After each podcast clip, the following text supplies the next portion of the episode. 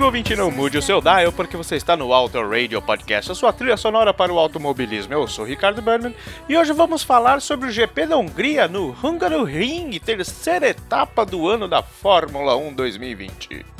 Fórmula 1 que voltou, né, duas semanas atrás, terceira corrida consecutiva, e também quem vai voltar nessa semana para a temporada interrompida é Os Carteiro, o melhor pior grupo de kart do mundo. Pois é, a gente teve três etapas e um campeonato interrompido por motivos óbvios, né? E agora, neste sábado, dia 25 de julho, após a reabertura dos eventos automobilísticos, nós também retornaremos com toda a segurança dos protocolos eh, gerados aí pela CBA, adaptados pela CKA e quem quiser mais detalhes, acesse oscarteiro.com.br. Muito bem, comentando aqui, para quem viu a corrida, se você não viu a corrida, temos muitos spoilers, tá? O Verstappen, depois de bater o carro, quando ele estava saindo para a formação do grid, né? Não aquela volta de apresentação que falam, mas quando ele saiu do box, enfim, no terceiro setor acabou cepando o seu carro no muro como um bom Grosjean, né, em Interlagos, alguns anos atrás. Mas é o Verstappen, né, cara? E que perfeição! Nada que uma silver tape não resolva nos boxes da Red Bull. E o Verstappen fez o que fez. Ele largou da posição 7 e terminou em segundo, com uma corrida maiúscula, né? Uma grande briga ali com, o com, com Bottas no final. Bom, e falando da- dessa troca, de- dessa largada, né? Na volta de apresentação, as duas Haas largaram, que estavam largando, assim como todo o grid de pneus verdes, ou seja, os intermediários, tiveram uma bela de uma sacada e entraram nos boxes de novo para fazer as- a, a troca e largar com pneu de chuva, de, de, de seco, pneu amarelo, se não me engano, amarelo. Mas como o Valese vai falar aqui um pouquinho mais para frente, ele vai entrar aqui com seus pitacos também, eles foram punidos, porque isso não pode. Não pode ter esse tipo de, de, de conversa no rádio, não pode ter esse, esse tipo de, de ação é proibida pelas regras da Fórmula 1. Então eles acabaram perdendo alguns segundos aí. A gente vai comentar um pouquinho. O Valese vai comentar um pouquinho aí pra vocês, né? E aí deu-se a largar. Desligaram-se as luzes vermelhas e que largada ruim do Bottas e do Pérez também. Eles que largavam em P2 e P4 acabaram passando a primeira curva quase no meio do pelotão. O Bottas teve um tipo um anti-stall, deu alguma coisa lá no, no- no volante dele e ele acabou enga engasopando, como diriam os antigos, né? Deu chance pro Stroll segurar a segunda posição e que corrida, cara. Bom, enfim, e falando aí de da largada ainda, o Russell, né? O primeiro golfinho a mergulhar, né? eh, de volta para as águas abissais ali da, da Hungria, depois de ter feito ter largado em 11, se não me engano, 11 ou 12, as duas Williams, né, depois de tantos anos largando no Q2, acabou indo lá para trás também, enquanto o Latifi que, que largou de P15 foi para P11 logo na primeira volta, né? Mas foi só. Foi o que se viu que em ritmo de corrida a Williams ainda não é combativa. O Latifi, a gente já pensou que era um problema de, de rodar.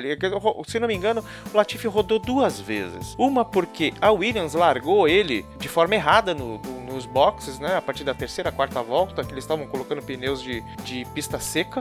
E outra ele rodou sozinho também. E uh, acabou levando duas voltas, duas ou três voltas, enfim, a gente vai ver um pouquinho mais pra frente aqui para conferir esse dado, tá? E segundo o que dizem as más línguas, ele tá indo na escola Vettel, né? Tá rodando pra caramba. Vettel, este que não rodou. Fica aí o registro da, do mau desempenho no decorrer da corrida da Williams, mas já é alguma coisa, né? Largar na, da, da classificação da, da, do e pro Q2 já foi um grande feito para quem não tava fazendo bodega nenhuma, né? Já é alguma coisinha. E falando em quem não tá muito bem assim no campeonato, eu gostaria de chamar aqui o nosso nobre companheiro Carlos Eduardo Valese.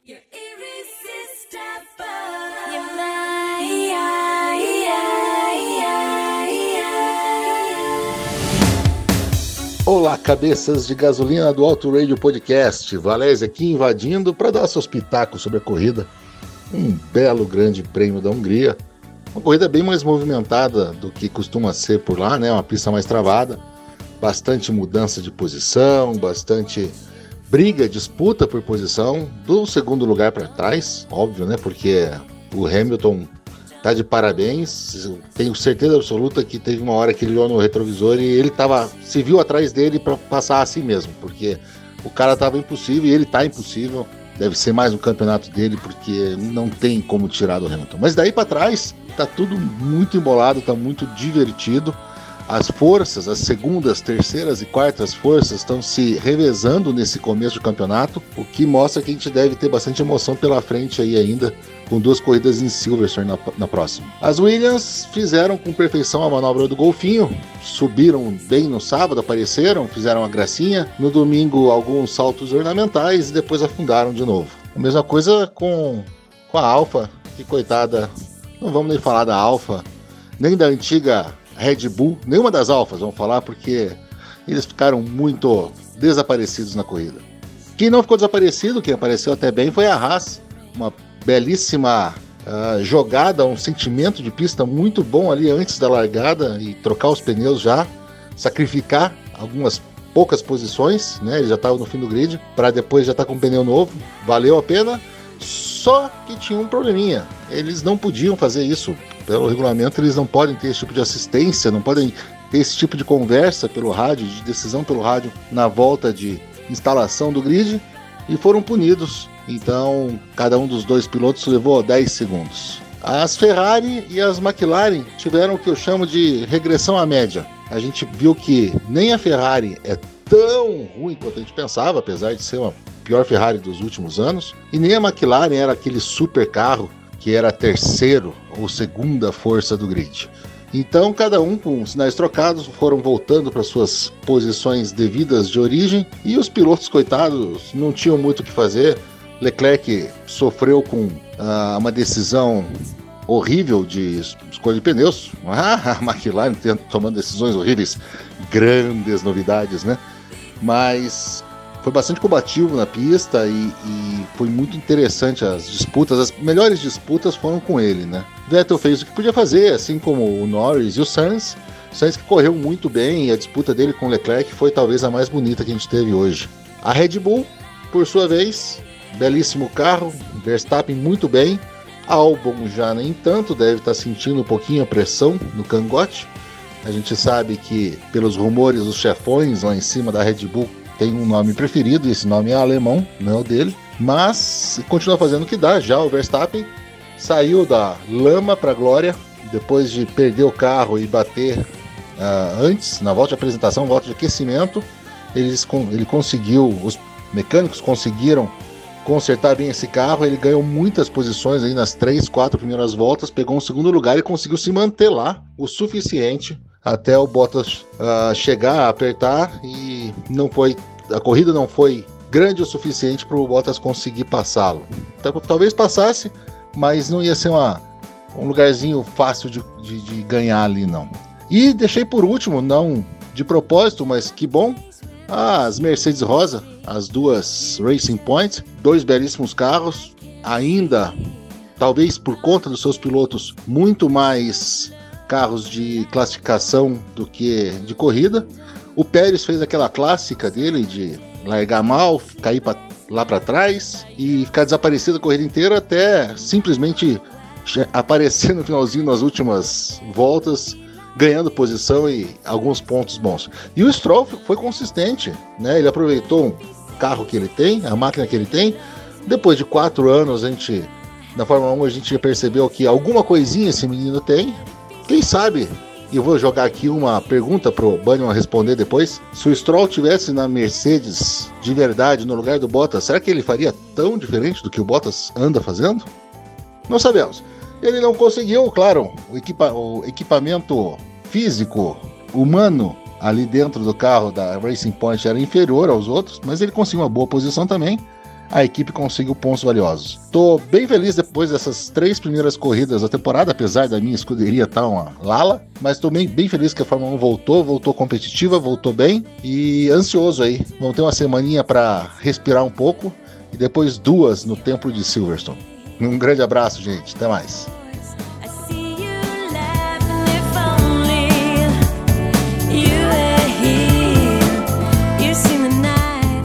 É, Valezão, respondendo a sua pergunta, eu concordo contigo que a gente não sabe se o Stroll realmente faria alguma coisa diferente do que o Bottas está fazendo. Mas quem sabe, né? Não sei. Realmente é uma incógnita. É, o Stroll era uma incógnita quando ele entrou, né? Na verdade, era um taxado de, de, de um piloto ruim, pagante, não sei o que, aquelas coisas todas aí mas eu não sei se ele, se ele se ele pudesse fazer mais que o Bottas, ele seria impedido. E eu vou fazer uma pergunta no final para você e para os nossos ouvintes referente a essa predileção na Mercedes. Enfim, eu sei que, cara, a gente tá vendo uma. Eu acho que a gente realmente tá vivendo momentos históricos nos últimos anos. Eu acho que essa década, né? É... A gente teve muito chacoalho na Fórmula 1, teve muita muda... teve mudança de, de, de regra no meio da década. A gente teve um domínio aí da Red Bull, a gente teve, tá tendo ainda um, um ponto onde as Mercedes estão realmente levando Mercedes massacrando o, o restante do grid, né? Como a gente pôde ver hoje, nitidamente.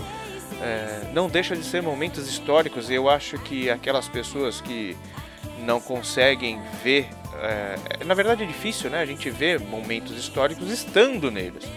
Mas eu acho que daqui uns 10, 15, 20 anos a gente fala, poxa, antigamente que era bom, né?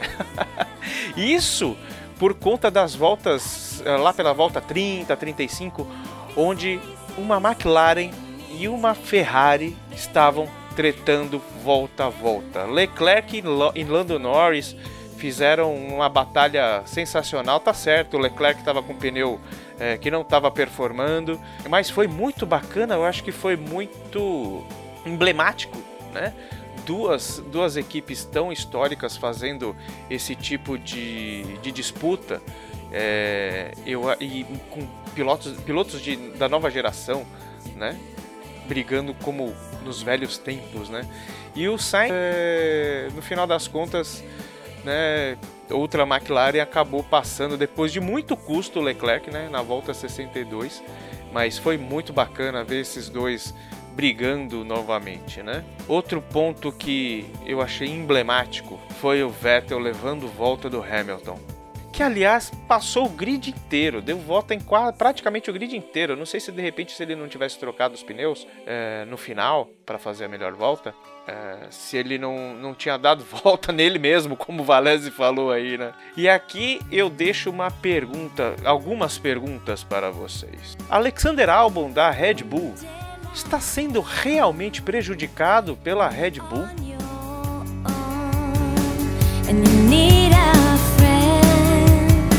Mais uma vez sobre o álbum.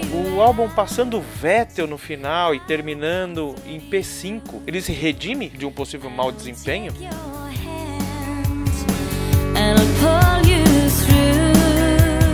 Outra pergunta.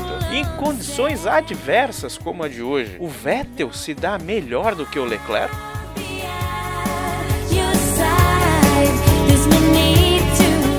Outra pergunta aí de também de, de uma de questões aí de que eu tinha dito aí de predileção. Se a Mercedes já tinha a melhor volta com Bottas, ou seja, esse um ponto iria para a equipe, por que decidiram colocar o pneu vermelho pro Hamilton se não há uma predileção?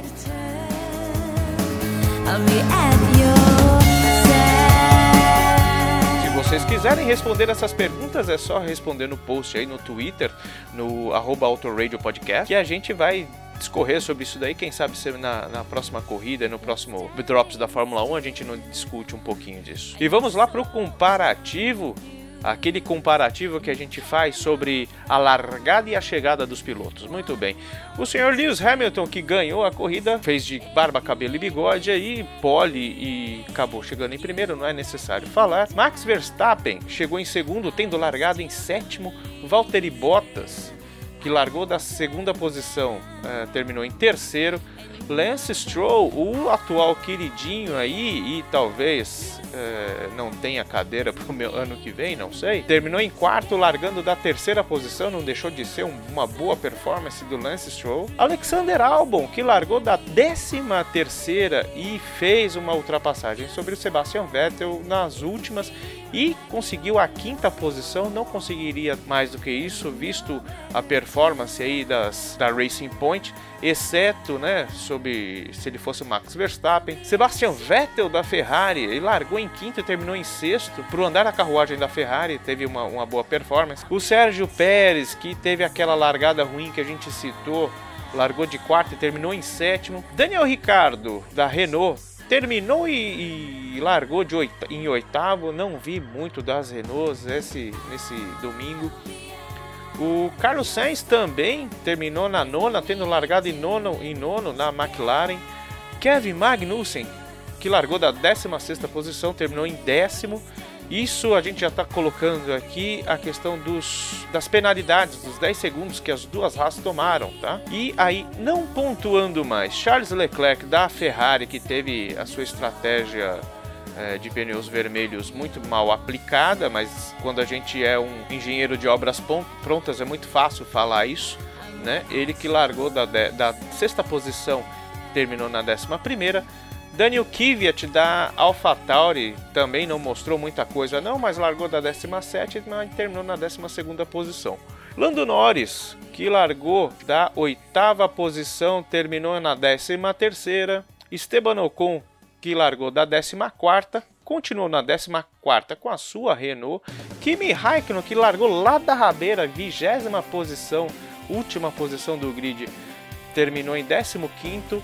Roman Grosjean com a sua punição largou de 18º e terminou na 16ª. Antônio Giovinazzi, 19º, terminou em 17º. George Russell, né, o primeiro golfinho a afundar, décimo, da 12ª posição, terminou em 18º. E fechando, Nicolas Latifi de 15º na 19ª posição. Pierre Gasly, que tinha, termi- tinha largado da décima posição, não concluiu a corrida. E vocês sabem que tem. A corrida foi tão interessante que tem gente que não vê corrida, vê, mas vê por alto, mas, mas não, não conhece Fórmula 1, mas já simpatizou com uma equipe. É, e um breve contato gravado por telefone, pegamos essa informação daquela que aqui em casa tem o cargo de minha esposa, Dona Andréa Cristina, por favor. Ô, Flashbacks, por favor, solte o áudio aí. Dona Andréa Cristina, qual que é a sua equipe preferida agora de Fórmula 1? Ah, eu não sei o nome, mas é a Rosinha, eles vão ganhar, tô torcendo por eles. Eu acho que eu tô esquecendo de alguma coisa, eu acho que o Valésio deve ter falado aí, mas.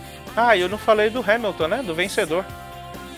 Bom, é, o Hamilton, depois de dar volta em quase todo o grid, né? Ele tinha dado volta, se não me engano, até o quarto, trocou de pneu, aí voltou para fazer a melhor volta. Enfim, o cara fez barba, cabelo e bigode. Eu não. Sinceramente, eu não diria que o Lewis Hamilton venceu dessa vez, não. Lewis Hamilton humilhou a concorrência.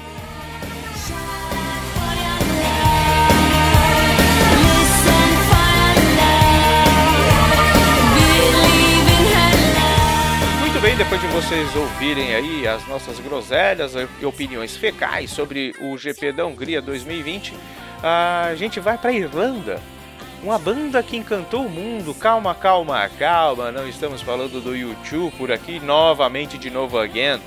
A gente vai para um lado mais pop, se é que isso é possível. The Cores, em julho de 2000, 20 anos atrás, brindava o mundo com Breathless foi o primeiro single do álbum In Blue e em toda a Europa foi um sucesso de crítica e vendas. Sendo que na Polônia e no Reino Unido chegou a bater a primeira colocação nas paradas daquelas localidades. E antes que o Valese me taque pedra por colocar música pop aqui, né? Ele não pode falar muita coisa, né, senhor Britney Spears? O álbum In Blue, que contém esse single, foi produzido por um cara chamado Mutt Lang. E se você não sabe quem é o velho Mutt, precisa acompanhar um pouco mais a série Who Are You? que o Valese faz aqui no Auto Radio. Quinta-feira, aliás, dia 24, sai mais um novo episódio muito emocionante. E semana que vem tem mais carro na pista, mas não na Fórmula 1, porque eles vão dar um sossego aí, porque o melhor pior campeonato do mundo volta à atividade nesse dia 25 de julho. Os carteiros, fique ligado com, nesse retorno nos carteiro.com.br. E então vamos de Breathless. Ou Breathless? Ixi, falei errado. Breathless. Por favor, flashbacks ou sobe o som. Breathless.